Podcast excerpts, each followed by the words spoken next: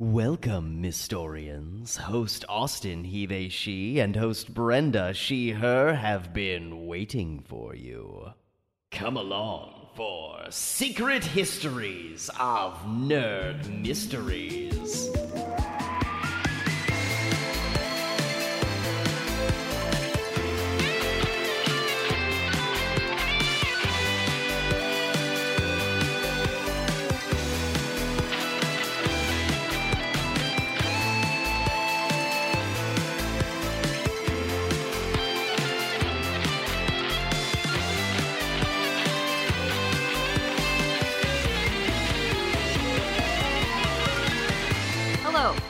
To episode 56 of Secret Histories of Nerd Mysteries. Oh god, is it Thank- 56? I definitely titled It- it 55. I double checked. I double checked. It's 56. you did tell me that. Ah! it's fine. I'll I can change the file name when we're done. It's fine. it's fine. It's definitely 56. oh god, I, I just have to remember to do that when we end and oh god, cuz there'll be two oh god. Oh, you know what? It It's won't a- let me save it. I'll go to save and I'll be like, "Do you want to over?" and I'll say no and then yeah. And then change the name, and then we're all set. Yeah. Good. yeah, it's been two weeks. We had a little, it wasn't so much a vacation as like a very just much needed two weeks off. Yeah. I mean, hey, guess sometimes you don't get to know what we're up to because, Oh. like we said last time, we love you. We're not all real friends. I'll say I had a wisdom tooth removed last week. That's what last week was. hmm Um, Oh yes, you the you had to go down under. yeah, I literally I had to go into the hospital. Everyone at the hospital was very confused by what was occurring. They were just like, "Oh, you're here You- for a wisdom. wisdom tooth." Are you okay? And they're just like, "Why?" And I'm like, "I just wouldn't stay down. You can't keep me down unless I'm completely no one down." puts baby uh, under anesthesia. Just kept punching, you know? Like nobody fucking touches me. that's. I mean, that's got to be an incredible power to have, right? You're like. Hey, listen, if you're gonna put me down, you better knock me all the way out, champ, because my body will keep fighting. yeah, pretty much. I cannot be responsible. Yeah so it got it was removed um i'm i'm okay i think the worst part about going under full anesthesia is the tube they have to put a tube down your throat so then your Mm, throat just feels bad mhm. you know it's like not only does my mouth feel bad but now my throat feels bad Mm. Yeah, that sounds nasty. yeah i was like you cough up gunk for a couple days. This is very TMI. Hey, if you haven't gotten your wisdom teeth out under full anesthesia, here's what happens. You cough up gunk for like three days. I'm like afraid of going under full anesthesia for like anything ever, and I know like statistically for a lot of things from like my life and background and like my family that it'll probably happen in my older age for like important surgeries and I'm like part of me is like I wish I could do it now before I was old. So I'm Mhm. not the 60-year-old freaking out in the hospital and was like, have you been in the hospital before? And I'm like, actually no. I've I've specifically lived a life to avoid this situation. Everything's been pretty great up to this point. Uh, because I've, re- Um. I've never been under. I guess Uh huh. I have, but it, one was when I was like under a year old, and then the other Hmm. one I was like a year and a half. So d- to me, it never happened. It never happened. Yeah, absolutely Um, not. I've been under before because I had my gallbladder taken out on Thanksgiving like 10 years ago. Mm. Um, so, you know, and at that point it was like urgent. So, like, there was Mhm. no time to really think about it. This time there was like time to think about it. So, I was like wandering around my house the day before, just being like, I feel like a dead man walking, but I'm fine. like, I'd been under before. I'm fine.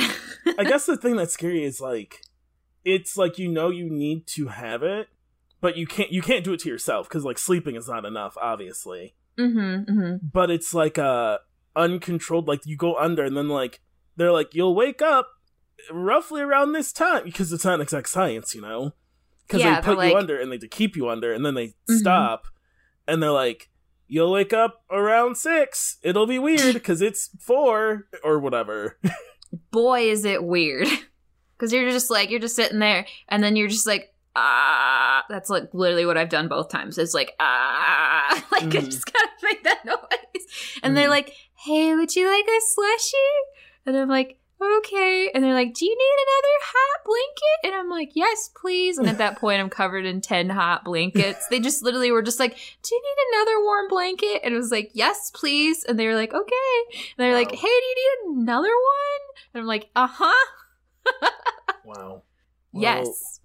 I'm so glad to be back. This is I- Yes. hey, Very hey, listener. This isn't for you. This is for me. I missed you, Brenda. I love you so I much. missed this you was too. so. it's It was so weird to not do this and like talk because like I tried to give Brenda space because she had surgery and we were both busy and I was like I don't want to like bug Brenda with all of this like random stuff that I would text about the po- but it was very difficult for me and I'm very glad I don't need to. I I listen. I am an insufferable, insufferable simp for Brenda, and I will never stop ever again. I was like, I haven't told Brenda she's hot in like 72 hours. What am I gonna do? Oh, I've just been like laying around, so I definitely don't feel hot. Like I haven't like done my hair in like a week. When I don't do my hair, Mhm. I look like um 2000s era Zac Efron. oh, I'm sorry. Are you are you saying I'm not into that? Are you? Are, I'm sorry. Are you telling me that that's not hot? Is are you trying? Are you trying to tell the people of the world that they weren't all hot for 2000s era Zac Efron? now we can move on. now we can move on from that. like just like me looking in the mirror and just being like, man, when I was in high school, I would have killed. All right, so so so we gotta take a deep breath. Yeah. we got something a little serious to get out of the way. we do. We do. This is like Um, actually serious. This isn't. This is very serious. This is not me being facetious, and we're not gonna, um, you know, it, it, it would help to cement how serious I'm being if I could say the word facetious. Facetious. facetious. Facetious. Hmm. Anyway, yes, serious. Hmm.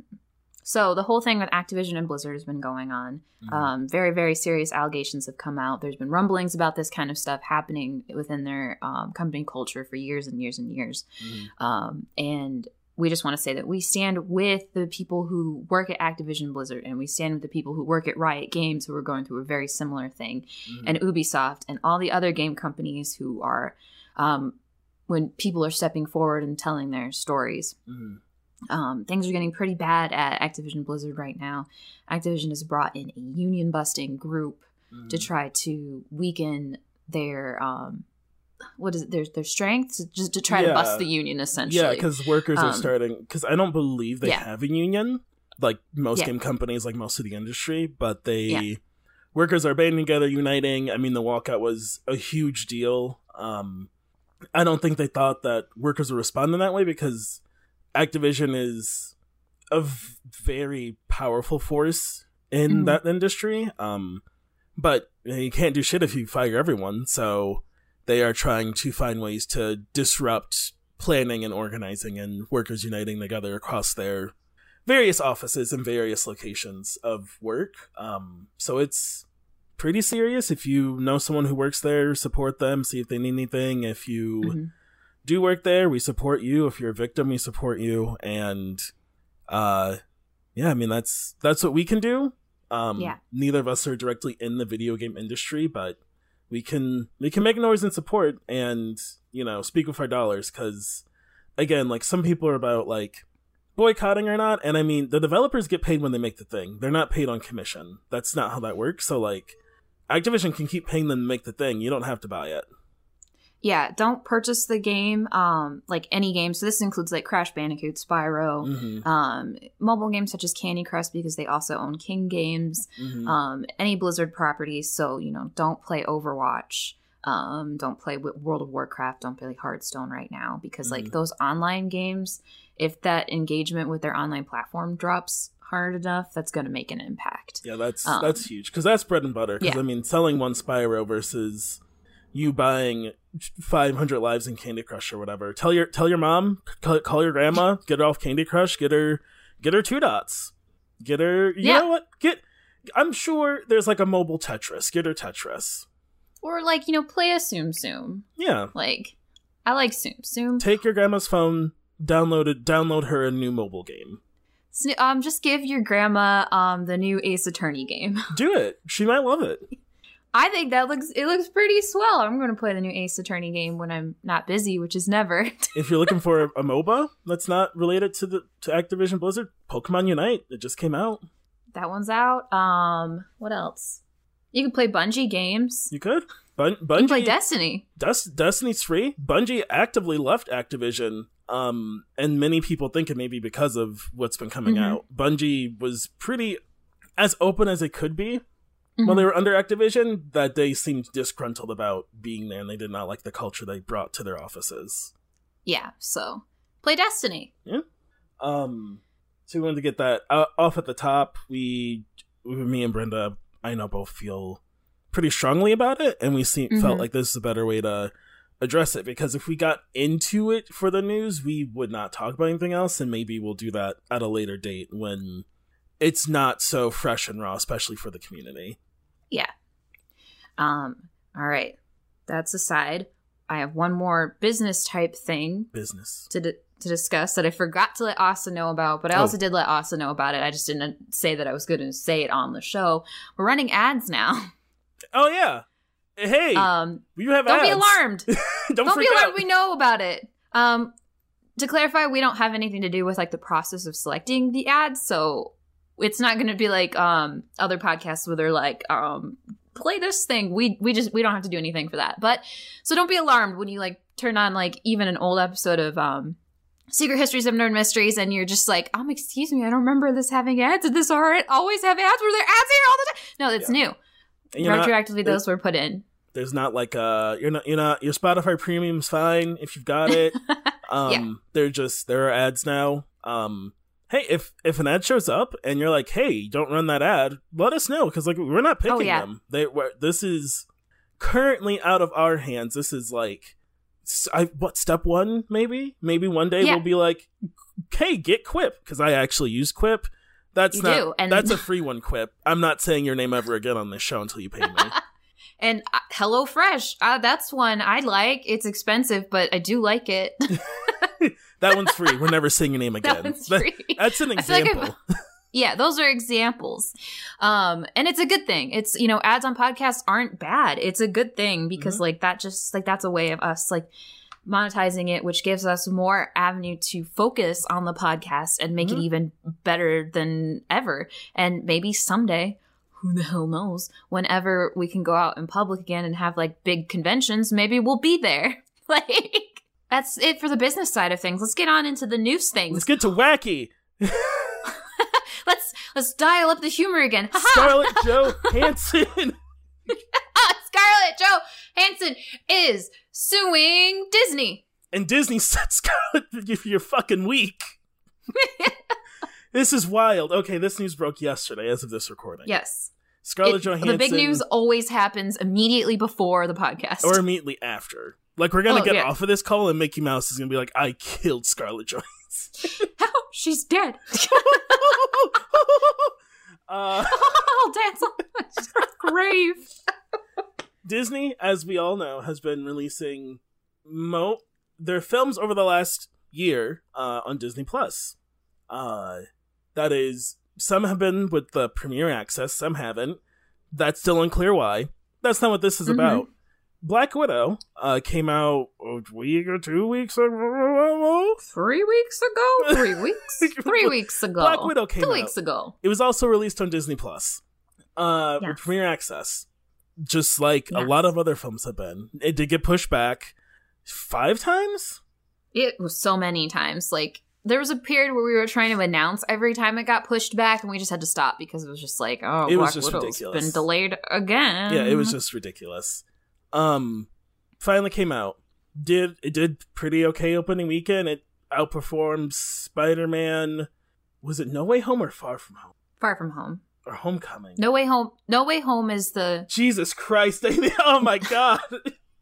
No way home is the one that comes out this fall, winter ish. Marvel, And- please, Jesus Christ! Just Please. one, two, three. It's fine. I no one cares. uh, anyway, it outperformed one of the Spider Boys. And was like, oh, Mhm. that's pretty shocking because I know I, it's Black Widow. Um, it's mostly shocking to me because it's it's Scarlett Johansson, and we we all know how people feel about her. Um, apparent so what is claimed by her legal team that filed this lawsuit is that this breached her contract. Uh, part of her contract and her salary was based on how the film performed in the box office hall. Like, I Mhm. don't, we don't know exactly what her flat rate was, but it seems like they negotiated perhaps some sort of deal where like they would pay her a fee, and then she would get a percentage of box office claims. Mm-hmm. Uh, what the quote is to maximize these receipts and thereby protect her financial interests, Mrs. Johansson extracted a promise from Marvel that the release of the picture will be a theatrical release, the suit claims. Uh, as we know, it was a theatrical and Disney Plus release, non exclusive theatrical release. Um, and they claim this breaks her contract. We do not know what the contract says verbatim. Yes. Uh, all we know is they are claiming that she extracted a promise. It kind of seems like she leveraged the creation of the movie because she's an executive producer on Black Widow as well. Mhm. That she like leveraged her salary as as part of the deal to get the movie made in the Mhm. first place. Probably. And yeah, and so that hinged into like how successful it was was how much she was going to get paid. But Yes. the issue is that um that agreement doesn't take into consideration streaming at all, which is probably why the movie got delayed so much. Mhm. That is Uh. what the scuttlebutt is, but Disney has filed back. There is no merit whatsoever to this filing. The lawsuit is especially sad and distressing in its callous disregard for the horrific and prolonged global effects of the COVID 19 pandemic. Disney goes on to say the release of Black Widow on Disney Plus with Premiere Access has significantly enhanced her ability, actually, to an additional compensation on top of the $20 million we've already paid her to date. So Disney came out, slapped down her fucking pay stub, and said, You want to fight about it? We can fight about it. Here's exactly how much we've paid you already. So Like- Disney is so my my personal take on this is the contract probably said theatrical release exclusive, which to be fair, I I do not like Scarlett Johansson. But to be fair, that is an extremely wise business choice she made. That is a calculated choice. Seeing the on because Disney Plus at the time of her signing this would have been like on the horizon. mm-hmm. And so she must have been thinking, I do not want this to become like a flagship Disney Plus movie. Yeah. So smart choice, smart lady, watch in her pocket. I can't fault her for that. Like uh, her problems aside, even though she's a white woman, like women still get taken advantage of in the industry. She wasn't going to let that happen. Mhm. Totally Yeah. fair. If her contract says that, totally fair. Because the fact that Disney came in with the pay stub and a personal attack is like, oh guys, are you? Did you do it? Did you do that? Yeah, it's this is gonna get really ugly. really Anyway. quick. oh yeah. Like probably like once we log off after we're done recording and we wipe our hands of this, we're like, all right, done, good. Something big is gonna happen. Something we're gonna be like, ridiculous. yeah. Well, this is so like she has been one of their stars for you know eight years or whatever. I, like since Iron Man two. Yeah. Like this is a long partnership, a long relationship, and coming in with a lawsuit like hot, like hot on the heels of a solo movie is like, oh yeah, guys, I don't think we're gonna see uh, Scarlett Johansson, Natasha Romanoff again. I think I think that's over. I think I think that is that is pretty in the ground. Yeah, I don't think she's gonna be um crawling her way out of her grave No. anytime soon. I, I saw I saw someone Yeah. like, oh, do you think like uh she'll show up because like Kang is around and like time travel or whatever? And I'm like, no, I don't. I don't think so. I I Mm-mm. I think Scarlett Johansson's making it pretty publicly clear that uh she she will done. fist fight that mouse. Yeah, she's gonna fist fight the mouse. So this is huge. This could have huge legal implications for Disney going forward. Um, I we know this is going to be long. There's no way. I don't see a way this doesn't make it to a very high court. Um, these are two very powerful titans fighting. So Yeah, this is this is the the the big rich person fight of the century. yeah. Like- So uh, we we I'm sure we will update you on this as it moves forward. And I can't wait to be like, so today in the Supreme Court. yeah, day in the Supreme Court. Court. Why did I say court? Court. Coors. Court. Coors Light. Coors Light. God, I want to. I'm on a. You want a Coors my Light? No, I just want a. I want anything. Like I am on a uh antibiotic because of my tooth. Oh. And so they're like, you can't have anything. You can't have your precious midday cold outdoor Coors white claw. no, I don't want a Coors Light. I just, but I want something. I don't know. You just monkey paw manifested a Coors Light. You know that, right? Like, you, I Oh, don't know gonna- if you remember your power, but you're like, you're gonna you're gonna be able you're gonna get off your antibiotic, and all every store is going to have is Coors Light, and be like, I guess, Be like, fine. I guess I'm 20 again. I'll have a Coors Light.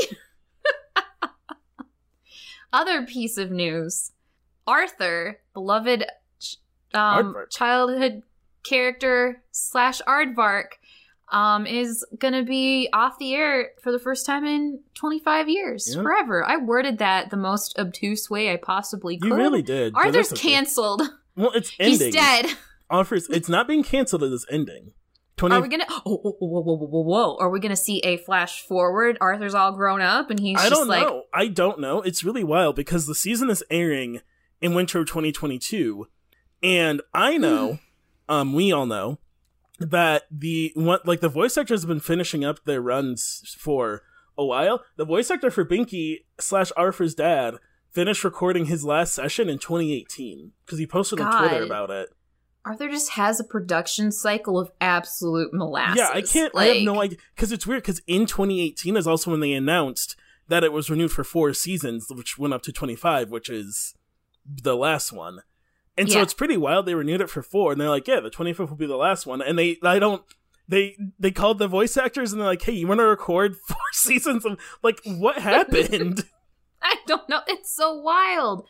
I don't know what the production cycle looks like for Arthur. yeah, I have absolutely zero idea, but it is extremely interesting.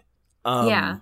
because Arthur's. I mean, we're older than it by a little Mm-hmm. bit, but like my my like life memory, like I don't. I've never known a life without Arthur that I can actually remember.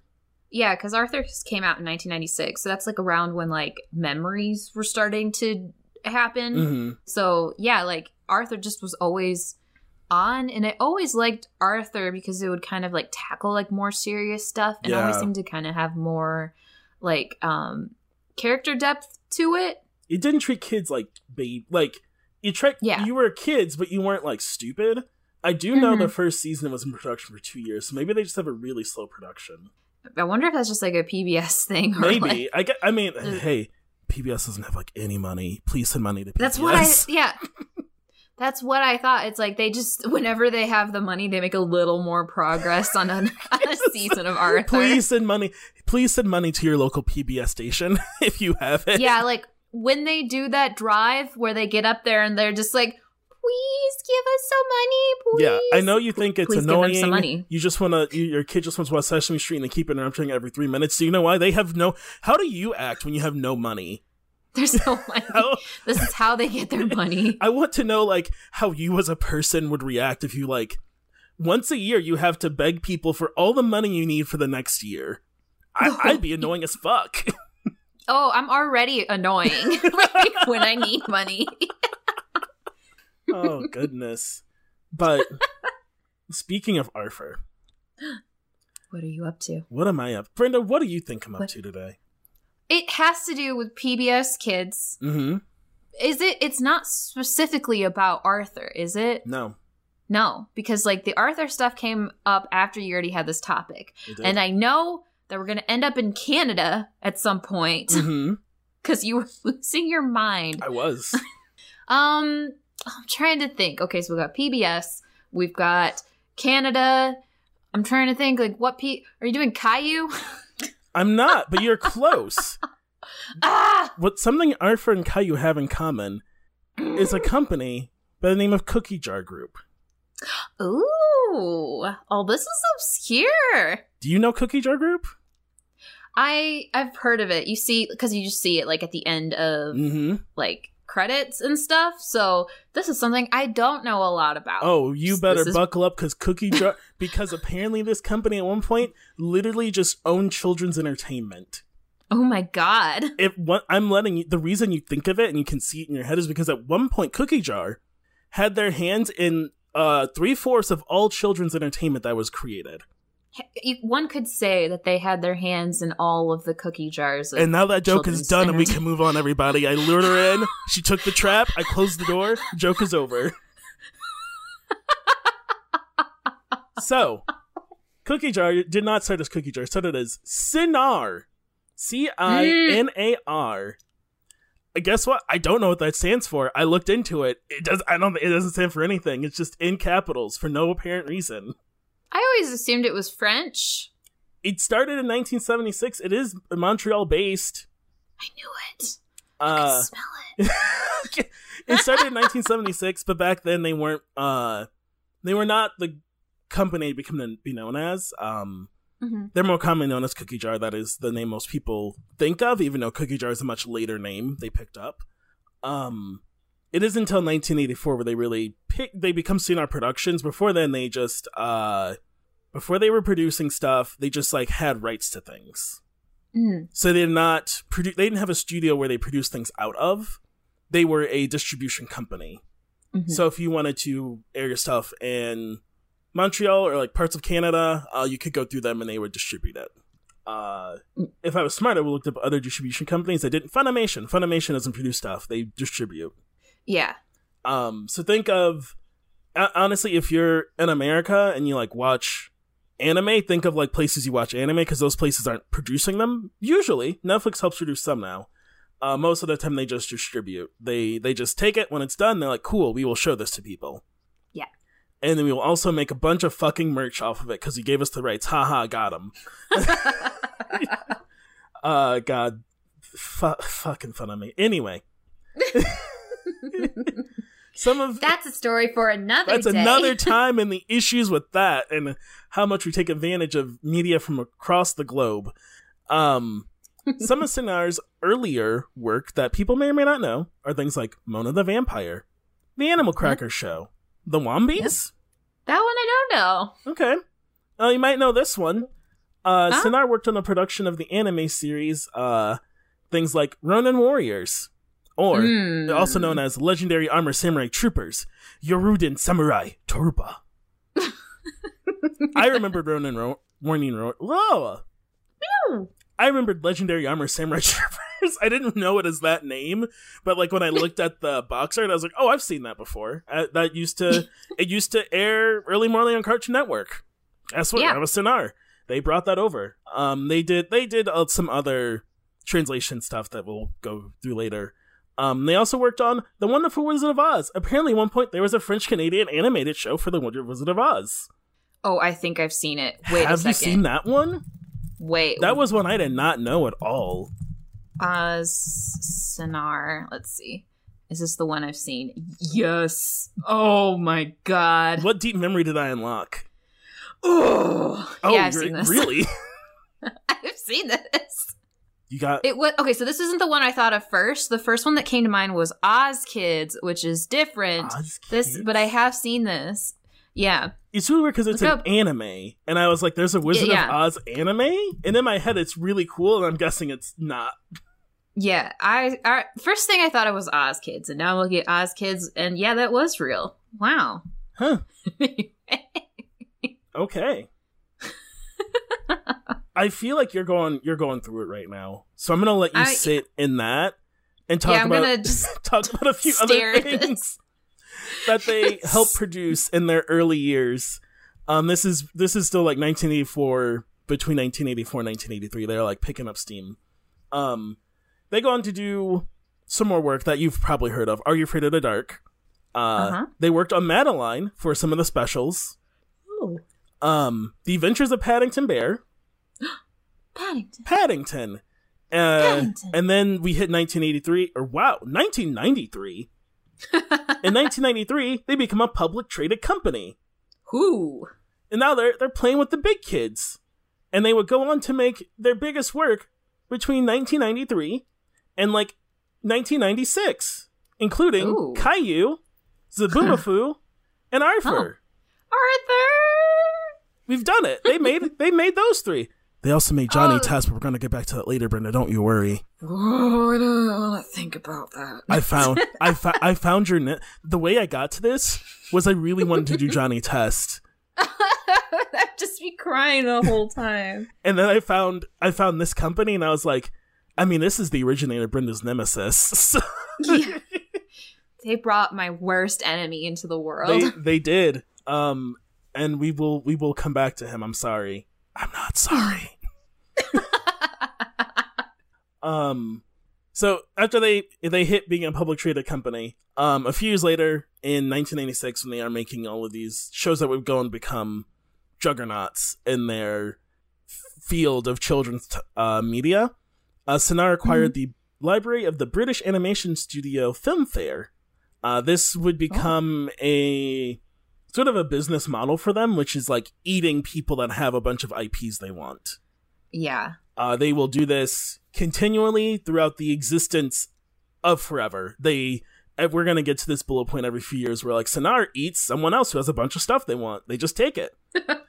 um, what they really wanted from and, and so they take it, and then the reason this is really good and it's pretty common, especially in kids media, because a lot of kids media kind of like dies down in popularity but still makes money. Um, Mhm. bigger companies that are like active find companies that are small. So like FilmFair was a smaller company that wasn't really making anything anymore, and they do a buyout. They buy them out of their public traded company. They offer to buy off all their assets, you know, which is a big paycheck for people who aren't really up to much. And then they get this residual money that's just kind of happening. Like think of like I I'm trying to think of uh like old Barbie specials. Yeah. Like they're not actively popular, but they like people are still buying them. Like their kids get into Barbie and they buy them a bunch of DVDs and then they watch them and like so you know you just sit back and make money off of something that was already made that will keep selling. Like a hundred bucks is better than no bucks. mm-hmm. Truly. Um, what FilmFair had that Cinar was like focused in on was they had some Paddington film specials. And the Oh. first Paddington TV series I ran from 1975 to 1986 before Cinar made The Adventures of Paddington Bear, which was like the second animated Paddington series. Mm. Um, so now they like they have now like absorbed pretty much all of Pad animated Paddington.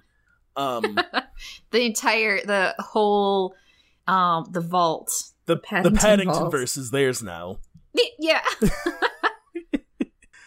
Um, in 1999, they would buy another film library of Lucidia Film Corporation in Salt Lake City, Utah. This hmm. was part of Cinar. This was Cinar starting to become a big kid. oh. They were oh. trying to impress Viacom because there was talks of Cinar and Viacom becoming like true business partners. And this was, as far as I can tell, looking into it, this is not the wording used in any in any news reporting. To be very clear, no one said this. This is like a business hit. They Mhm. they are like it was publicly known. Cinar was buying was like buying out and taking the film library from this corporation as a way to entice Viacom to entice Viacom to buy them. to entice Viacom to be like to work with them more, for Viacom to Ah. funnel more of their children's t- entertainment through them. Mm. Because as we know, I mean, Viacom at the time wasn't Viacom we have now, but it was growing, and if they could land a deal at Viacom to be like any, so Cinar is known for at this time making kids entertainment, but specifically as we talked about in our Saturday morning cartoon episode, uh, the educational enrichment entertainment that every public whew, that every public TV station has to create weekly to be a public TV station. That Yeah. EI labeling, that EI entertainment that everyone is responsible to keep making. Cinar is producing that for a lot of people and is known for like putting stuff out that like does good, kids like to watch, you make some ad money, and also you meet your quota. Mhm. Cinar wants to become that for Viacom. They want to be the head of all of their EI entertainment. Ah. This is after Cinar has a absolute bonkers year of revenue, Brenda. 1999, Yeah. Cinar makes 150 million dollars Canadian. In quotations, Canadian. It, it's it, it's Canadian. I did not I did not do spend the time to do math. Is it? I, have a note here that says translate into U.S. dollars today.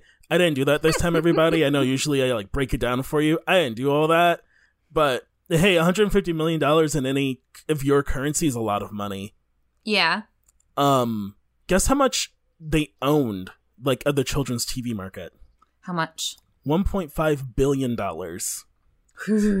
They are estimated to be worth 1.5 billion dollars in television market assets alone.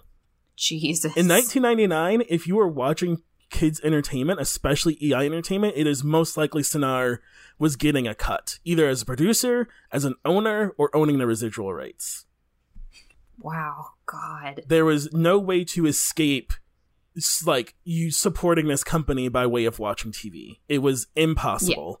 They had something on every channel. Yes. Jeez. they are big, they are scary, and we're going to walk it back.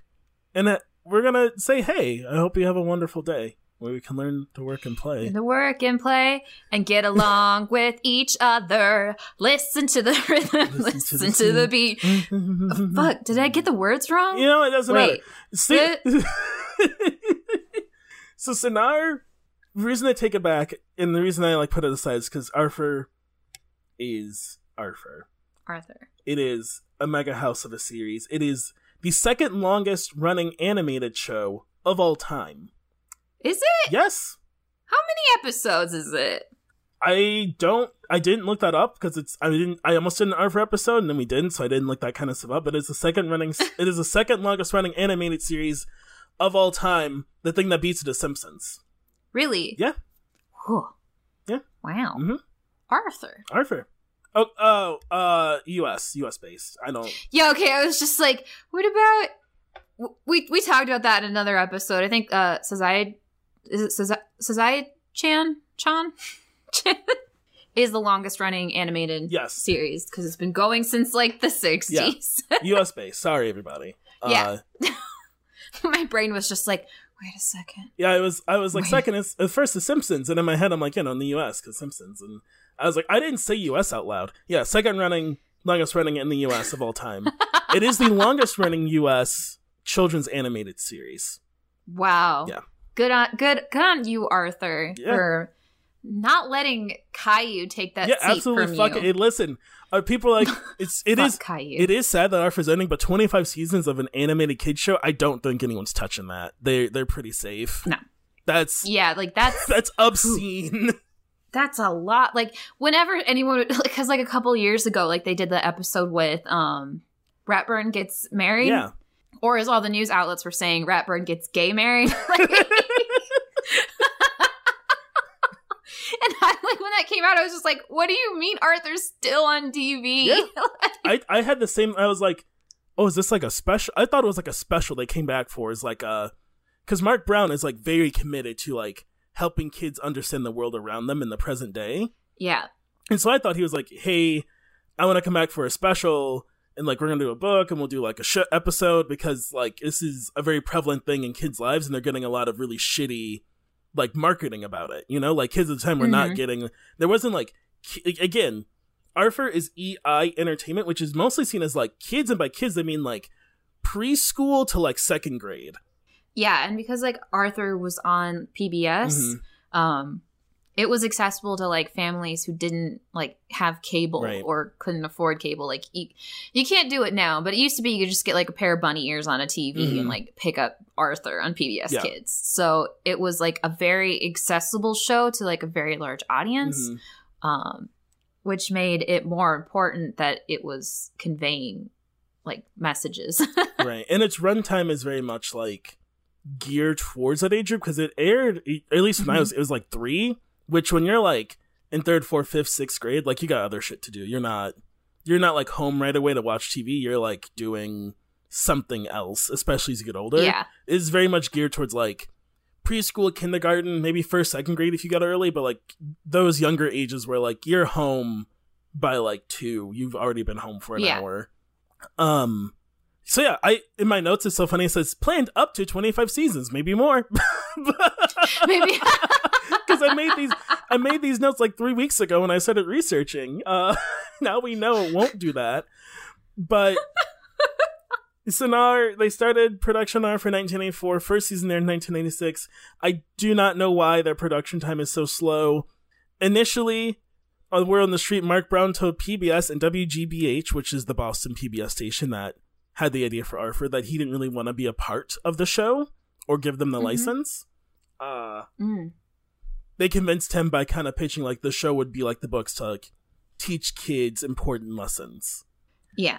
The thing that I am very curious about why did, was Cinar attached to this gig? Cinar is a publicly traded for-profit company. PBS and WGB are not those things. I know.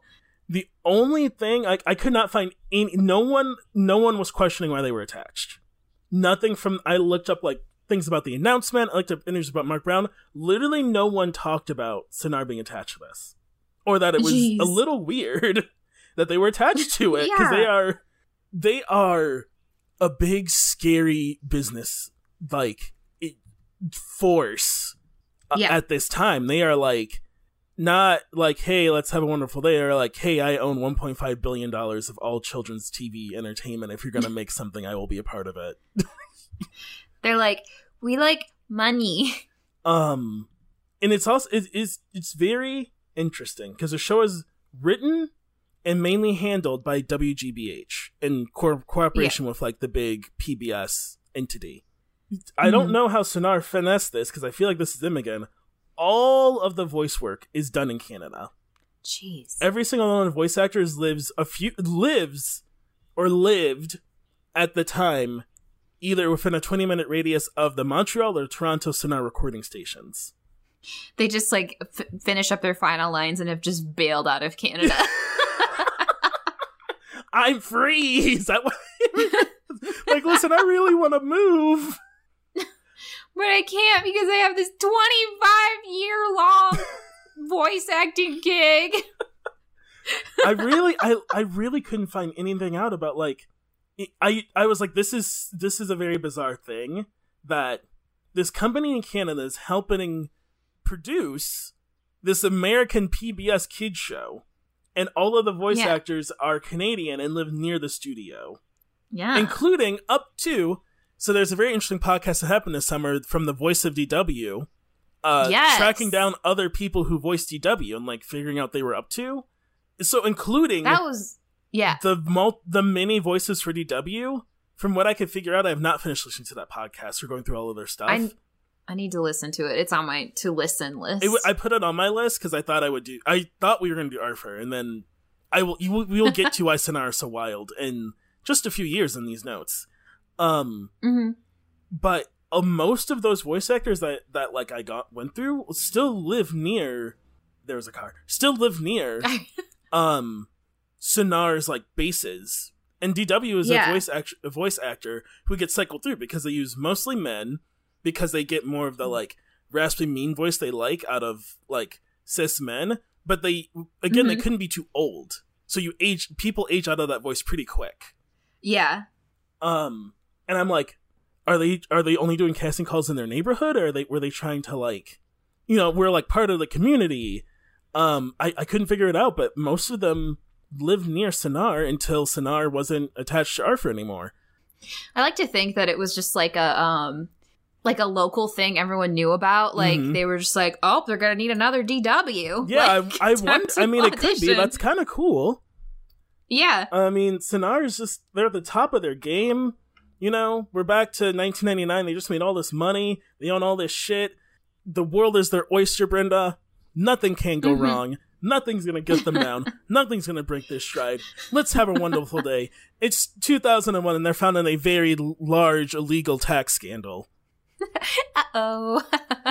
Uh, the founders, Michelle Charest, and the current heads of the company, Ronald Weinberg. Uh, these are the, so there's current head and then the founder of Cinar, are found doing a lot of illegal stuff with money. An internal audit revealed that roughly $167 million had been invested in offshore accounts in the Bahamas without board approval. Again, they are a publicly traded company. There's a board of people they are supposed to answer to. They did not answer to them for that.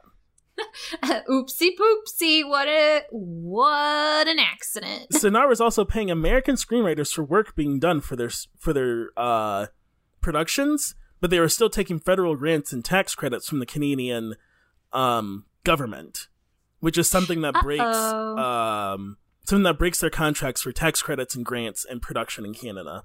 Oopsie. So what they were doing to get what so for some of their shows, four episodes of Arthur even, they credit the like the founder or the head of the company or like their wife or something with like some episodes. what? So they would pay this ghostwriter in America, and then they put down like Mhm. Ronald Weinberg wrote that episode of whatever, and then they were just That's wild. That's absolutely wild. I couldn't figure out why they were doing that. What?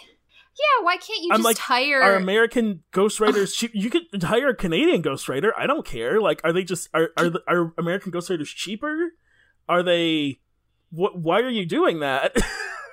yeah, is it? That's just very weird. What I wonder. Hmm. the only thing I wonder if it was just because like Arthur takes place in America and there's just like very slight differences between Canada and America and I wonder if they were like having incidences where like Canadianisms were sneaking in. That's what I was wondering. There are like a lot of Easter eggs, so to speak, of like stuff from Cinar Mhm. in Arthur, um, and stuff from Canada in Arthur because Mhm. of that from the writers. And I wonder if they were like those episodes didn't perform well.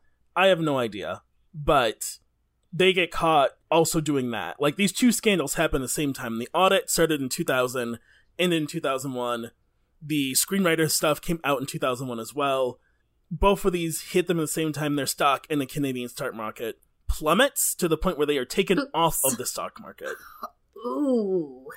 They are That's they are bad. they are kicked out. They are like you are your your company plummeted so bad our economy is reacting. We're gonna ask you to leave. It's like the scene from um, Lion King 2 where Simba kicks Kovu out of Pride Rock and all the animals are get are like, get the fuck out. That's they say exactly that. It's really weird for a Disney production, but they're yeah, like I was like, like, wow, I'm gonna cut your pretty fucking head off. Why are you Get brown? out. I hate your fucking guts. You look like Scar. it's not made clear. Where are you? It's apparently you're not his son, but you look exactly like him. It's really weird, right? They're like, yeah. you look just like Scar, and it's like, is he Scar Kid? Well, no. Well, okay, hold up. What's the problem here? then? Well, yeah, like he's he's just a random lion. like, are Like, we are we just are we getting into the like? I I don't know what the issue here is. Then is he Scar's son? No. Okay, well, like genetic genetics say probably you're wrong, but if he's not, what's I don't understand the. You're like, hey man, you look like fucking like Rush Limbaugh, and it's like, okay, that's I'm sorry, I I don't like that either about me. Like, We're not related, so I don't know what you're going for here. well, I hate you because you look like him. I mean, like you don't have to. I have a lot of body dysmorphia about it too. I don't. Thanks, I guess. Fuck you. I don't know. What do you? What am I supposed to say to that? What like what? What do people want him to say to that? What is he? What is? What is? What is the appropriate reaction to someone being like, "I fucking hate you because you look like this Nazi I know." All right, I I can't say I'm a fan of that fact either, and I see your. I, I can understand the reason why you're uncomfortable around me, and I'll try to be cognizant of that. No, you need to fucking go. I'm gonna kill you. Okay, whoa. oh that- wow, now we've got a problem. You- oh, I'm kicking you out because you look like Scar. Now you have a scar. I. hey, Simba. Do you know? Have you ever thought about bec- that you became part of the machine you fought against? this isn't very Hey, Hakuna Simba. Matata of you, Simba. yeah. Well, like Lion King two is wild because in that one, Timon and Pumbaa have given up their um laid back ways and are now like absolutely the worst. So Simba's kind of made everything awful. Moral of the story: Maybe Scar should have finished her job in Lion King. I mean.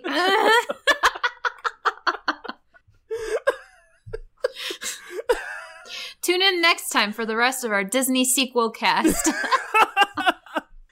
Um, so Cinar is still making Arthur Zim- Zoboomafoo and Caillou while they're in the midst of this terrible, terrible legal scandal.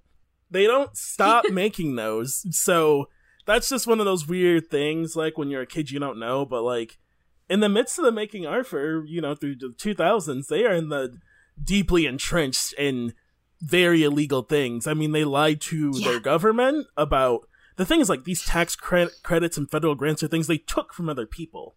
Like the Mhm. fact that they had these, Yeah. and the fact they own pretty much all children's media at the time, all EI Entertainment at the time, other people aren't getting those.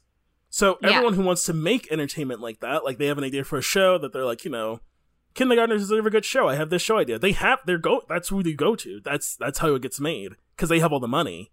Um, and the Yeah. only thing I can figure out with them hiring American screenwriters is one, your idea, and two, that they must have been finding a way at the time that the exchange rate was so that they were saving money by paying them in American dollars. Oh. I could not historically I so that is I did look into that. I cannot historically find an exchange rate history tracker, but I Mhm. can only assume they were doing some kind of fucking shit of like taking Canadian dollars to British pounds to American dollars and like making a dollar on every transaction. Oh. Yeah. Because they are out of Montreal and they are also out of Toronto. Um Mm-hmm. and so I can only assume they were doing some kind of like. I mean, they're also funneling money away to like the Bahamas, one hundred sixty-seven thousand dollars. The again, the, the heads of the company, the animators and voice actors, they don't they don't fucking know. I mean, the board didn't know. This is not the whole company, but the heads of your company look make you look pretty bad. Mm-hmm.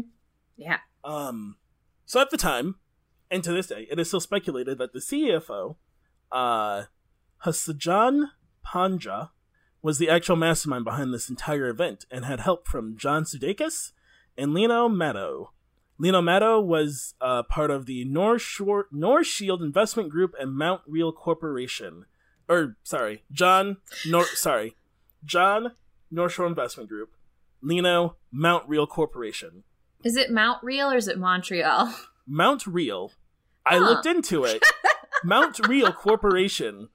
If you've never listen, that is the name of a shell company made by a villain in a movie. I mean, yeah. I looked like, into This Mount- is real company. I looked into Please trust me. Mount Real, and I did air quotes for this podcast. Uh, they were a poorly put together in quotes investment company. So it was North Shore Investment Group. These were, f- from what I can find, not real companies. Uh, eventually, as part of a settlement with the Canadian government and the company itself, Charest and Weinberg, again the founder and head, respectively, of Cinar, still called Cinar at the time, paid $1 million each and were both banned from serving in any capacity as director or officers of any publicly traded company in Canada for five years. Ooh. That I, I didn't even know it was a thing you could do. That's like, hey, you Yeah. can't fucking play baseball anymore, kid. You're banned from baseball. If you even touch one Yeah, that's- baseball, that's- he- you'll explode. Feels fake. They're like, hey, you can no longer rollerblade. Well, I mean, and I think about like that time before for other big things, like Tasha Harding was banned from figure skating. Yeah. like a judge was like, you can no longer figure skate. And she was like, what are you fucking talking about? You can't do that, can you? And he's like, you can no longer figure skate, enjoy being depressed and poor now because you're a woman. Jesus. Tasha Harding's story is very sad. Do not watch that movie unless you want to be depressed for four months. Yeah. Jesus. um, That whole thing. but they both get that happens. Um, neither admitted, neither ever admitted guilt. That was not part of the settlement or agreement. Um, and said, and then Charest never saw what would happen to the outcome of the company. Uh, she passed away in 2004. Um, oh. Which is, you know, unfortunate. She's the fa- like I do think about like she's the founder of this company and she's going down for something that seems like four men were devising as a scheme.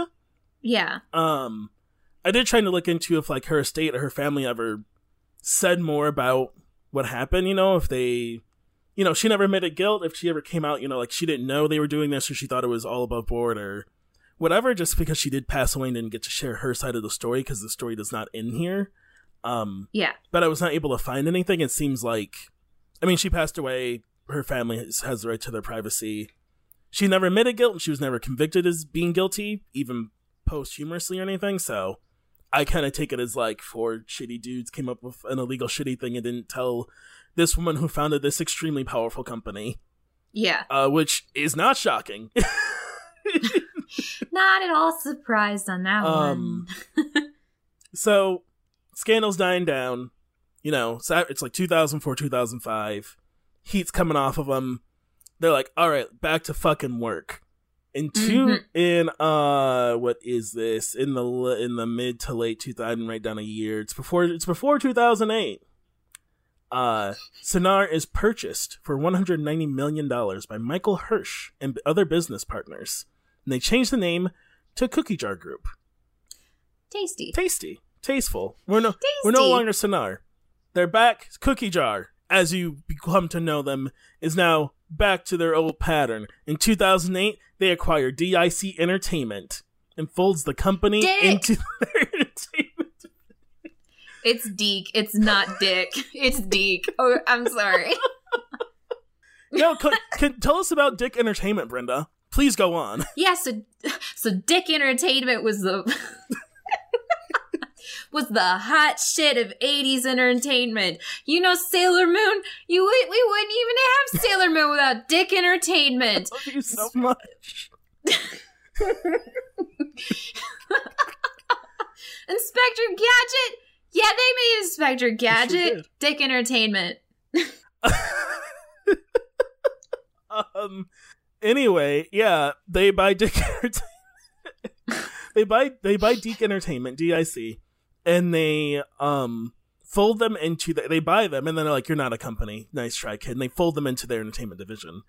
Um, doing this acquis- during the acquisition project, Cookie Jar is also rebranding because again, they're coming out of the scandal. They gotta like they gotta rebrand. This new guy Michael owns the company. He's like, "We're not Cinar, we're Cookie Jar." We got to rebrand. We got to shake this off. We got to get some new IPs in here. You know, they they need to freshen up the place, class it up. Um, I'm trying to, to triple check. I this is close to when they stopped working on Arthur because they worked on Arthur until season 15. So I think they're still in Arthur. Um, hmm but they start launching like new blocks of TV. So they launch Cookie Jar Tunes on this TV. Not it's called this TV. Uh and all the all the blocks for Cookie Jar Tunes on this TV provide EI Entertainment credits to other people. So this is when they really lean into like we they have this and they have this incredibly vast library of media they're allowed to use. What do you they're like do you want to pay us to run your EI programming? And so Mhm. they're leaning back into that of like we don't need to mix we own so much. You know, buying D- Deke Entertainment like Brenda said they got Inspector Gadget, they got Rainbow Brite, they got Care Bears, they got the Madeline show. They have the Sabrina animated series, Sabrina's Secret Life. They have Sonic the Hedgehog. They got Mask. Like, we need to make shit. We have Mask now. You remember Mask, right? It's all we need. Yeah, they had different everyone masks. It was like G.I. Joe, but they had Mask. they had Mask, and it stands for. There's going to be a long break here because I have to look it I'm gonna up, say but it's, I'm going to make it seamless. Armored, seamless killer. Maximum ass sticking king. Mini armadillos seek kinship. Wait, what does mask stand for? I don't know. I Wait, thought you were looking it up. I am, but it's not giving me the it not- answers. is this another show that doesn't stand for anything? Did I just assume it did? no, it does. Are you sure? It does. I don't know. Mask does stand for gotta something. s- I swear to gotta God. Say, go to the go to the go to the go to the go to the. I'm gonna go with mini armadillo seek kinship personally. Ah! I found it. You won't fucking believe. MASK stands for Mobile Armored Strike Command. Command is spelled with a K. I'm gonna fucking become Harley Quinn. What? Also, fun fact it was animated in Japan by Ashi Productions. oh, the more you know. So that's a that's a fun fun little fun little fact there. Nice. You know, like they're known for um let me Oh, Magical Princess Minky Momo. Okay. Okay. hmm hmm Macross. We know that I do know one. that one. Yeah, we know that one. Cutie Honey. Oh, I know Cutie Honey. Um, That was one of the ones you could get on on demand from the anime channel, and you you shouldn't have. It was definitely anti. You definitely can see. Oh, fun fact. Yeah, you can see your titties. Fun fact. um, Cutie Honey is by the same guy as Devilman, You know that So- that makes a lot of sense. doesn't it? That really It that really adds up. truly, truly, it does.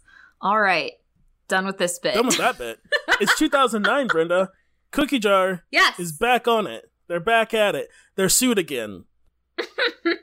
again. They are once again in court. This time for plagiarization of work. Ah, fuck. Uh, Claude Robinson is suing them for their animated series Robinson Sucroe, um, which he cl- which he claims by and by his name, I'm sure you're like that doesn't seem very far fetched. That he pitched the show to them in 1986, and the company turned him down, and later turned around and made the show anyway. Oh my! All the way in 2009. Um, the the case would go all the way up to the Supreme Court of Canada, Oh my god. All the way to the top, all the way up there. Cookie Jar lost the following: nine million dollars they had to pay to Robinson directly for damages. Oh my god. And then in 2013, when this makes its way to the Supreme Court, the court sided unanimously with Robinson, and Cookie Jar had to cover all of his legal fees and pay another $1 million in damages. Wow. I'm like looking at this and I'm like, it wasn't worth it. it wasn't worth it. Cookie jar. really, they No. He really could have walked in and be like, "You plagiarized my work," and Michael Hirsch could be like, "I don't know who the fuck you are, but sure, probably." He's like, Pro- "I just got here. Probably, we, they probably did that. They did a lot of really bad stuff." yeah. But instead, he sends the company to fight for it because, and it feels like that thing, right? Where Robinson's probably thinking like, "There's an episode of King of the Hill because there's for everything," where Dale hmm sues like uh whatever the Newport fake company is in King of the Hill. I forget what it's called. he's suing like the cigarette company to make Yeah.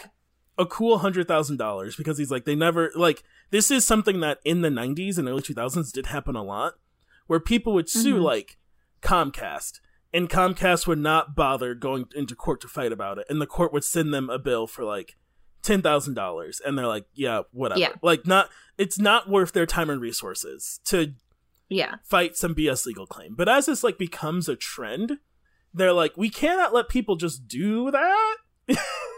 It's like we gotta put a stop. Like it worked for a while just to send some checks to people, but now word's getting around that it works. So now we're fucked. And so I feel like maybe Robinson didn't think he would go to the Supreme. Like, I there's no fucking way that this guy had to be like, hey, I pitched this show.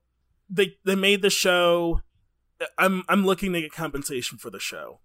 And yeah, I'm like looking at some pictures, and it does seem pretty damning. um and I feel like it's like later in time because the internet, right? Like he probably just didn't know what happened. I don't. It wasn't like a popular Yeah. show, so he's probably No. online and is like, "Is that my? Sh- that's my.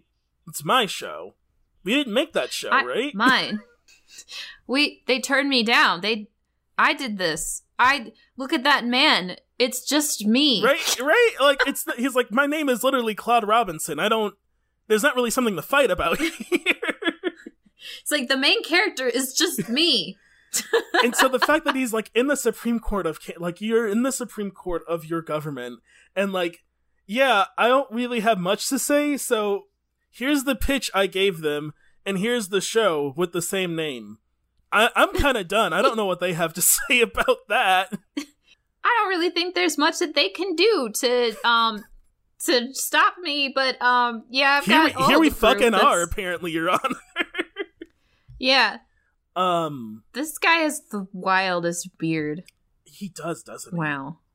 Yeah, it's like a. you know, it's more powerful than a um who's the guy who plays Ron on Parks and Rec? Uh, oh God. Nick, Nick Offerman. Offerman, Nick O- yeah, when Nick Offerman grows his beard out, it kind of looks like this, but this one is more powerful. Okay. No, I see what you mean. No, you're. Abs- I had to pull up a You picture. see it, right? Yeah, yeah, yeah, yeah, yeah. Yeah, yeah, yeah. Yeah, I yeah. absolutely follow you. Um. Wow. So, you know, you know, this this was a huge. This was like a. Eight, this ended up being an 18 year legal battle. Um. Mhm. So this did start. What's 2013 minus 18? Whatever that is. um. What it was that the Supreme Court case decided is that. Oh God, let me pull it up again. I just closed. I just like minimize my notes for some reason. I don't know why.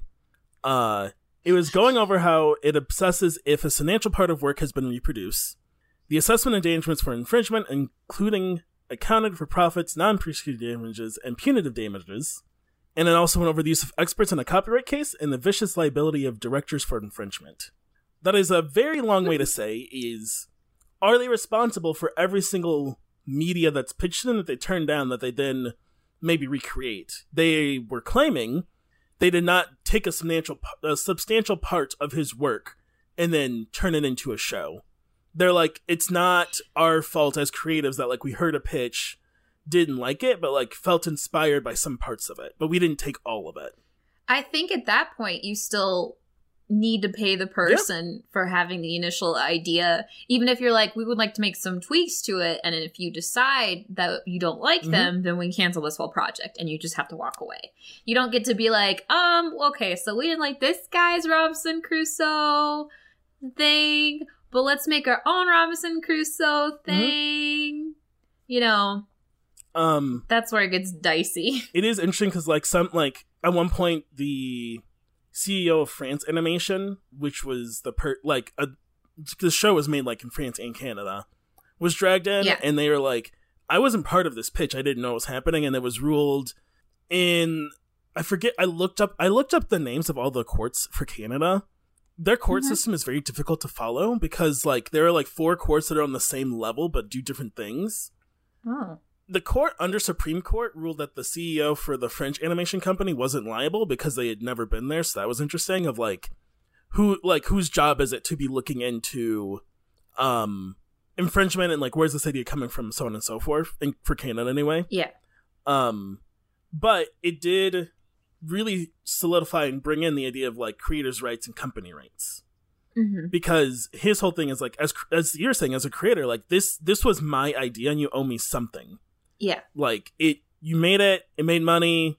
I that should have been mine. Um and their whole thing is like as a company we hear a bunch of ideas from a lot of people. We can't be responsible for every idea we hear. I think you can like i think you can. They also tried to lean on like you know it, it's the company's changed hands so many times and so many different managers and executive and blah blah market oversight blah blah blah blah blah. Like essentially like trying to bury like well how could we have known you know? This was such an old show. We shouldn't be liable for it now. You should be suing like like Weisenberg or someone else that used to run the company. Mhm. but again, the court really solidified like when you purchase the company, you should understand the holdings you're responsible for. Mhm. And that's fair. You know, I'm not saying if I bought a company for 190 million dollars that I would know where to begin with that, but I do think I'd be responsible like, so what the fuck did I just buy? like what, is yeah really like these You're they just came up Here, here's an issue that happened back in like what 1994, I think is when this cartoon came out. Um, this is an issue that happened. You're just like I, I didn't, I wasn't here for that. I don't know what we did. like you can't i'm like this company just came out of a very intense legal spree of people stealing millions of dollars from the government i think you should look into what you're buying yeah, maybe maybe just you're like buying a. especially with how much fucking media they own like you gotta you gotta go over your holdings yes, you do. like i guarantee you knew like hey we own paddington bear make sure we're making money off of the paddington bear cartoon like i guarantee they did that i guarantee you like yeah, knew that you owned like Madeline the Madeline specials like two through seven. I guarantee you knew that. mm-hmm. So I don't know. Get rocked. yeah. uh by this time, after this, like around the 2003 2013, 2014, Cookie Jar has over six thousand half hour blocks of programming. Wow. They make another big push. They hire Tom Mazza, former who oversaw who oversaw TriStar and Paramount Television. Wow. Tom Mazza was going to broaden their slate of offerings. He was going after Wow. Canadian co-production programs that were going out globally. He's like, we got to think big. We got to go big, bigger, higher, faster. Bigger, faster, stronger. We gotta, we gotta We gotta- this. It's time for Johnny Test. Guess what, Brenda? They're now called the Jar. The jar. The jar was going to be a primetime US TV targeted slate of programs. on what channel? Uh, it never got off the ground. ah, It was going to have more teen geared programming, but it never went anywhere. Uh, oopsie oopsie poopsie. uh, but they were going to have stuff on. I thought I. Oh, you know what? This is my computer crashed. I had this written down.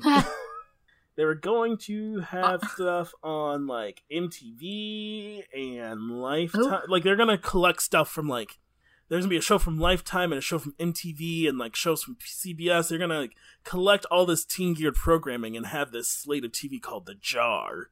Yeah, you're gonna have like Daria shaking hands with Degrassi, the animated series. Oh god, that would have been hell. wow, that would have been to my hell. knowledge, there is there is no Degrassi animated no, not, series. But I they, just to clarify. Um, I I thought I missed something. In 2009, there was other legal stuff going on. Oh. They were in a lawsuit for American Greetings Over those lovable Care Bears. and Strawberry Shortcake. Strawberry shortcake. They were supposed so. Cookie Jar claims that American Greetings was going to sell Care Bears, Strawberry Shortcake, and the Sushi Pack franchise to them. I don't know what that last one is. What the hell is shu- Shushi Pack? I have absolutely no idea. It, it was it was it was something that they that American Greetings made. Um, the deal wasn't finalized until 2008. It took us back a little bit. the transaction did not happen. Like Cookie Jar never like sent the money. Oops. In 2009, they make a counter bid for like less money. The original bid was 90 million. They make a counter bid for 76 million for just Care Bears and Strawberry Shortcake. They don't want Sushi Pack anymore. Nobody wants Sushi Pack. What is. Wait, let me see. I swear to God, if you see this and you're like, oh, right, yeah, of course, Sushi Pack. Everyone fucking, come on, Austin. Everyone knows Sushi Pack. You know the theme song? Everyone gather round. Let's put some Gary on that plate. What is that the theme song to? Oh, that's Fraggle Rock. Oh. I've never That was the two- Rock, actually. It's heartwarming. I've Oh. never seen this in my life. We got a real one, everybody. Brenda's never heard of it. Yeah, wow, this is. I've heard of almost everything, and I have Just about. no clue. I'm still shocked I stumped you with this. I thought you're going to be like, oh, yeah, it's Cinar Cookie Group. Yeah, I know. Yeah, I know Um, I know that time that they um lost all of their money and almost tanked the Canadian government single handedly. Yeah. um, Cookie Jar had until April of 2009 to complete the deal with American Greetings. They don't. They again don't send any money. American Greetings and opens a lawsuit at Cookie Jar. At the same time, American Greetings is also being sued by Moon Scoop, Oh, Moon Scoop. who was also trying to get Strawberry Shortcake and Care Bears. So American Greetings starts suing Cookie Jar for blocking out any sales from happening because their sale is open. Cookie Jar files a different lawsuit against American Greetings for 20 mi- $25 million, saying American Greetings actually isn't finishing up the deal. I'm yelling. you can't hear it, but I'm yelling. Everyone is fighting over these Care Bears. American Greetings wins their lawsuit with Moonscoop Group for Moonscoop claiming that they are trying to like freeze them out. The like the legal system is like that is not their issue. Guess how long that lawsuit lasted? Oh, is it still ongoing to this very day? The last time this article was updated was 2019, and I cannot oh figure my out God. what updated. It just everyone decided to stop. I I have I have no idea. um, but it was found that Moonscoop, yeah, Moonscoop had soured the deal minutes before it was completed, and that American Greetings had faxed over Moonscoop like a confer. Essentially, they both pointed fingers because they both got the notification past the deadline, and they both thought they had a case. Mm-hmm. And it actually they both had sent notification of the deal not going through like at 11:58 like the night before midnight or whatever. Um I could not figure out what happened between Cookie Jar and American Greetings. Yeah. How does this end? Uh, as l- l- when I looked it up, the thing was about just about like they accused them of not going through with a deal. When I googled it, I got the Moon Scoop stuff. As Mhm. far as I can tell, that lawsuit's active and just no one's doing. There's been no court court date. Be- probably because of the pandemic. Probably because of the pandemic. um, I mean, we know that the Care Bears have been locked inside of a vault for 500 years. yeah, there's been no. And- I can only assume that's why there's been no Care Bears media. I feel like someone had a Care Bears show for five seconds. No, there was a comic for five seconds. There was, because I, was thinking, I was like, yeah, Care Bears. I remember watching those specials when I was a kid. What happened? I can only assume they've been gridlocked in who owns Care Bears, and so no one's made anything. Nobody really knows what to do with the Care Bears because, like, when like the the movies, the original Care Bears movies. Mhm. Do you remember? Did you ever see those? Yes, but they are very foggy. Yeah. So, like, the the premise of the first Care Bears movie is that there is a a boy who's like part of the circus and he's very unhappy and he finds an evil book that slowly like saps away all his life force it does I don't what? I don't. Yeah, he finds an evil book that's like slowly sapping away his life force and also all of the happiness in the world. And um, I don't remember exactly how the Care Bears come into this, but they have to go through like a massive journey in which they meet the Care Bear cousins for the first times. Is this so what is much. happening? It's so much. That's a lot. Wow. Anyway, it's August of 2012, and it's time for Cookie Jar Group to f- see how it feels, as what has happened to countless others finally happens to them. DHX Media acquires Cookie Jar Group for 101 a million dollars. One hundred and one Dalmatians. 101 Dalmatians by Cookie Group. Do you know the last thing Cookie Jar Group does, Brenda, with his dying breath? What? They released season six of Johnny Test. Oh, motherfucker. Just for you. Oh, just for thanks. I like hold up hold it up and I'm like, thanks. Here, kid, I made this for you. Oh! oh, it's season six of Johnny Test. Oh, I asked for season four of Generator Rex. Don't mention it, and they walk off into the sunset, defeated. I hate this. Um, there is talk of, bring- of Johnny Test reboot. I thought it was confirmed. Oh, it's confirmed? Yeah, because remember we were like losing our. Oh, let's you're see. right. Yeah, because I don't know what episode it was in, and if anyone knows what episode where I made the joke about Johnny Test coming back, please let me know because I want to like sound clip that. Yeah. Um, Please, but no, it- Hey, every time we say something fucking wild on this show, and then you hear about it in the news, please clip it and find us on Twitter. I will name drop you because I realize I desperately want like ads of us talking on this show, but we Yeah. are so tired and we do so much work. I know. Yeah, so one month ago, Netflix announced that Johnny Test is coming back. Cookie Jar Group Um, lives again. yeah, uh, let me look up really quick to see who's like working on this. Like, is it the original team? Um, I just in my see. head, it's like the opening of Gargoyles of like we live again, and it's like fucking Tom Mazza and Michael Hirsch from Cookie Jar Group. it dun, dun, dun, dun, dun, dun. Is that the theme song to Yeah. Gargoyles? it is Okay, cool. Yes, it. I did it. All right, let me try to find this article about the reboot. There's no, no nothing on the Wikipedia page about the reboot. Huh. That's but why I anyway, thought it was like rumored, but because I didn't like when I went to go through Johnny Test stuff, I didn't see anything that said for sure. But then you're right. No, like- someone did confirm it, unless it was Yeah. reconfirmed that it was a lie. yeah, I haven't seen anyone say like actually not real, Yeah. but it, it looks like it's real. So anyway, Johnny Test, um, he won't die. He just he won't die. And Johnny He- Test is now part of a legend as DHX consumes Cookie Jar Group, which is now Wild Brain today. Wild, and we've talked about Wild Brain We briefly have. before in our Snoopy episode because Wild Brain owns um the Snoopy. and so much because Wild Brain, at that stage, now owns the largest library of all children programming in the world. Oh my god, Do you know who the current CEO of Wild Brain is? Holmst. It is Eric Ellenbo. Uh, whoa, Eric Whoa, Ellen Bojan. Bojan. do you know? Do you know who that is? No. Uh, well, he used to run a little-known company known as Marvel Enterprises back in 1998 after their bankruptcy with the Toy Biz deal. God.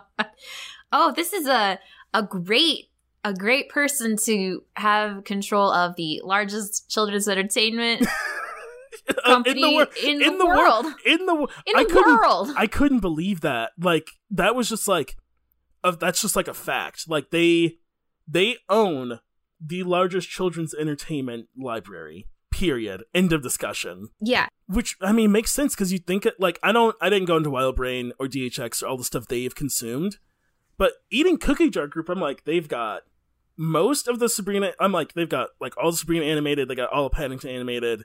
They've got the first 15 seasons of Arthur. hmm They've got like Madeline. They have a bunch of old anime from like France that they translated. They've got like um a lot of like the DiC library. Yep. Which comes like Um, Inspector Jacket. Inspector Whoa. Gadget. Whoa. Whoa. Uh, Inspector Gadget, Mask, Sonic the Hedgehog. It's so. What is absolutely so positively wild is before I started researching for this, I was on Paramount Plus, and on Paramount Plus, there's a bunch of weird like the Par- the Paddington Bear cartoon is on Paramount Plus, Yeah. and so is Madeline. And so I was like, huh, it's weird they have all these random shows, but it's because it's a part of what like that. Uh, it's because the same company owns all of those cartoons. Like the same people who have owned Sonic the Hedgehog own Madeline and the Paddington Bear cartoon. Wild. And so, Brain. and so, all Paramount has to do is make a deal with one company, and they have access to the largest library of children's entertainment in the world. Period. End of discussion. That is Oh that is an exponentially inane boon for their streaming service to have Yeah. Because that's like you want something for your kid to watch? We literally own it. Own everything. like it's also just crazy to think about because it's wild to think about because wild brain is like you don't think about these companies who own these libraries. You think about like peanuts or the ip you think of sonic. Like oh sega i guess. I don't know. Who owns that? Like Yeah. that is so bananas for like them to actively hold that and even to think about growing up that like actively growing up like if i was watching like a kid show like ei entertainment like a children's programming television it was owned by one group. Hmm and i know i don't know what it is but every time i pick these topics somehow it always comes back to me being on a fucking soapbox.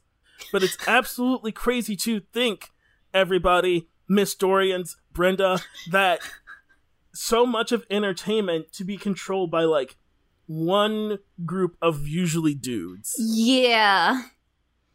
Mm. making making all of the like choices like who are they going to pay and who aren't they going to pay?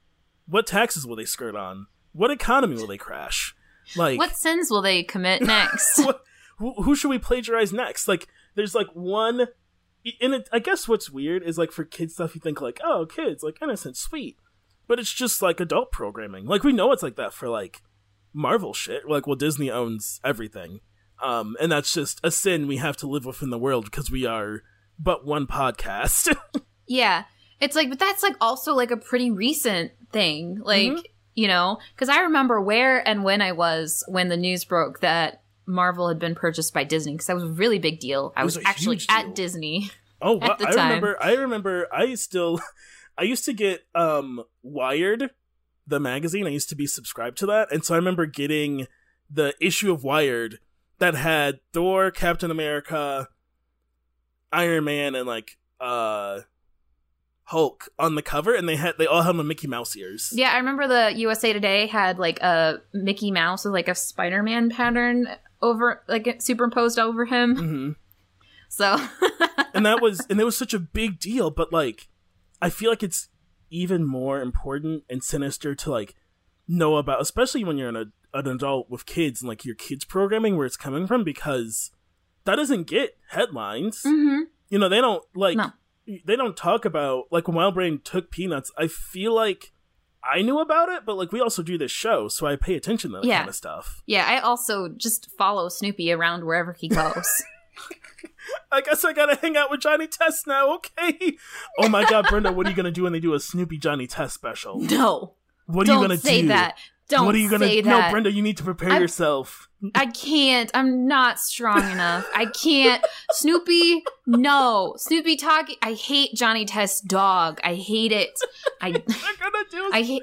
they're gonna. He's gonna show up as Joe Cool, and Johnny Test is gonna want to be Joe Cool, and he's gonna get turned into a dog, and that's gonna, be gonna- the whole episode. Well, no one knows that Joe Cool is a dog. no, I know, but that'll like, be the whole bit. He's gonna like put Joe Cool in his sister's like trans modification bullshit or whatever, and he's gonna turn into a fucking dog. And Snoopy Joe Cool's gonna get turned into a boy, and he's gonna have an existential crisis the whole episode. I'm gonna yell. I hate this scenario. This is the hell scenario.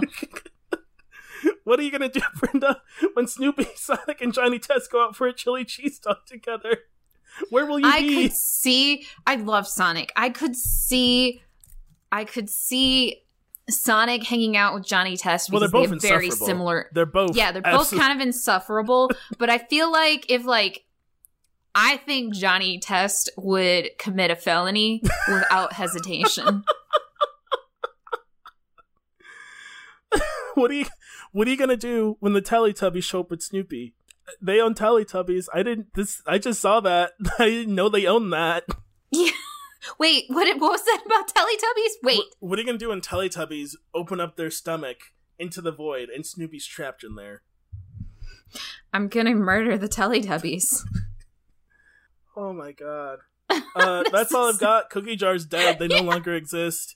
They made the first 15 seasons of Alfred. That's where Alfred came up. My f- first hint about the Zoom show is because Alfred airs on PBS. I've now unveiled the web I wove to throw Brenda off my tracks.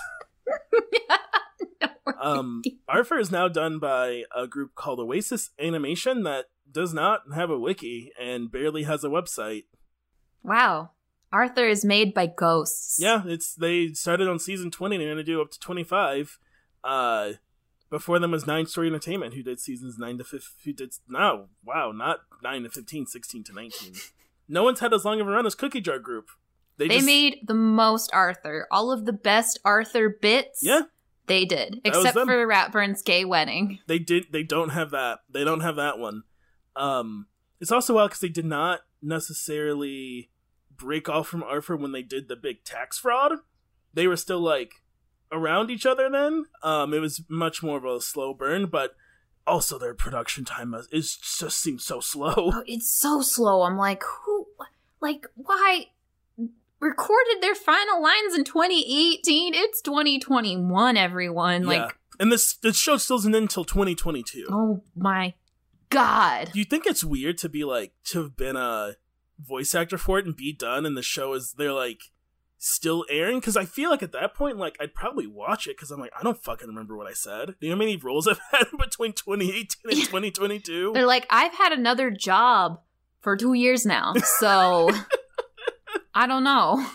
One day I'll probably do Arthur because I love Arthur, but Love I Arthur. really want to do Cookie Jar Group. Oh, you want to hear my title for my notes? Yes. This is my last thing, everyone. Cookie jar. No, wait. Cinar. No.